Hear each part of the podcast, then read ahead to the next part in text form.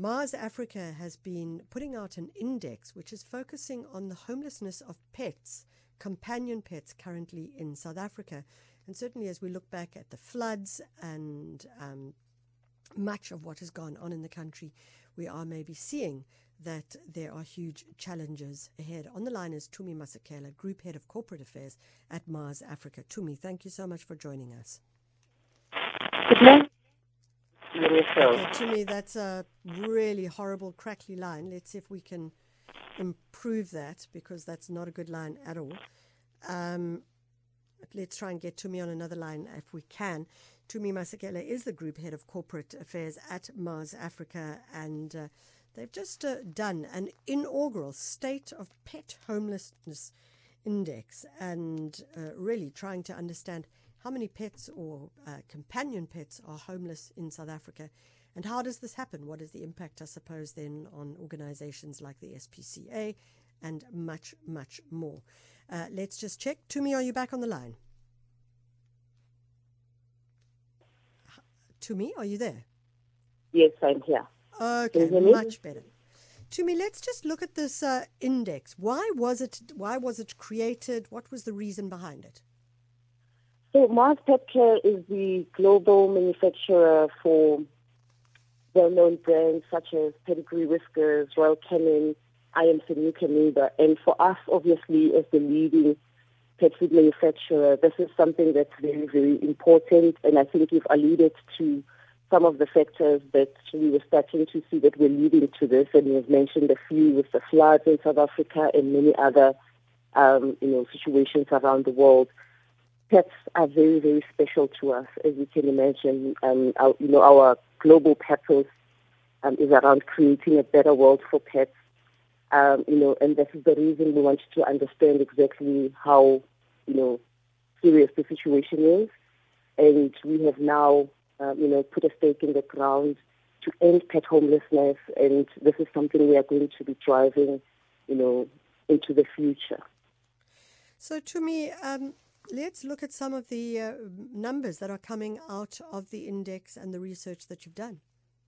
Yeah, so the study was done in nine countries um, across the world. A few, we did it in um, USA, in Mexico, in the UK, Germany, Greece, in South Africa and a few other places um, as well.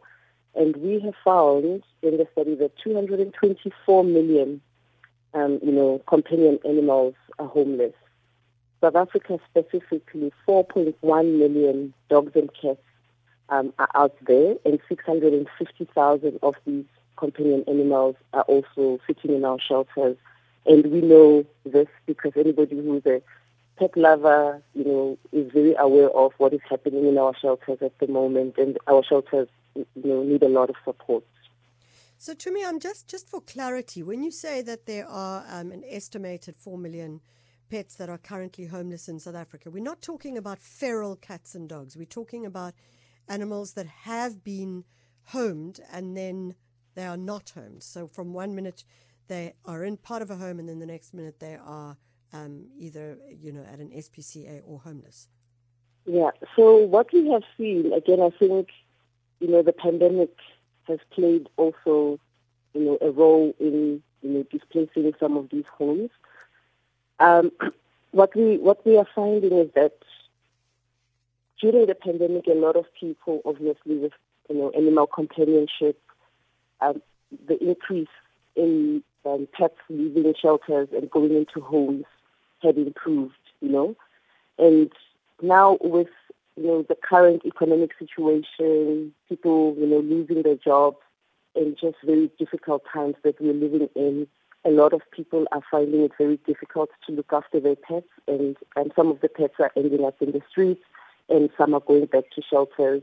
But at the same time, we also have a big challenge in South Africa of irresponsible breeding and many of these dogs are finding themselves in the streets um, without, you know, their forever loving homes.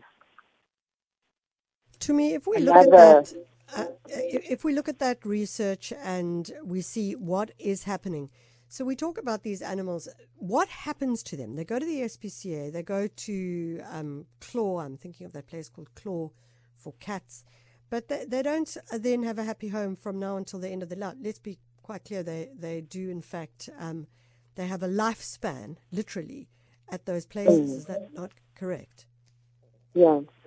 So absolutely, um, and this is why we are doing this work. Uh, we want to raise awareness uh, with South Africans to say we're having, you know, serious challenges. Going to our squatter camps, you know, you will find a lot of dogs, you know, roaming the streets. Many of them don't actually have an owner; they're just, you know, um, scavenging. So we are trying to raise a lot of awareness with our communities to help us, you know, um, join the cause of, you know, helping us get these animals into shelters so that we can find, um, you know, responsible homeowners mm. and who can look after them. So this is a big thing for us.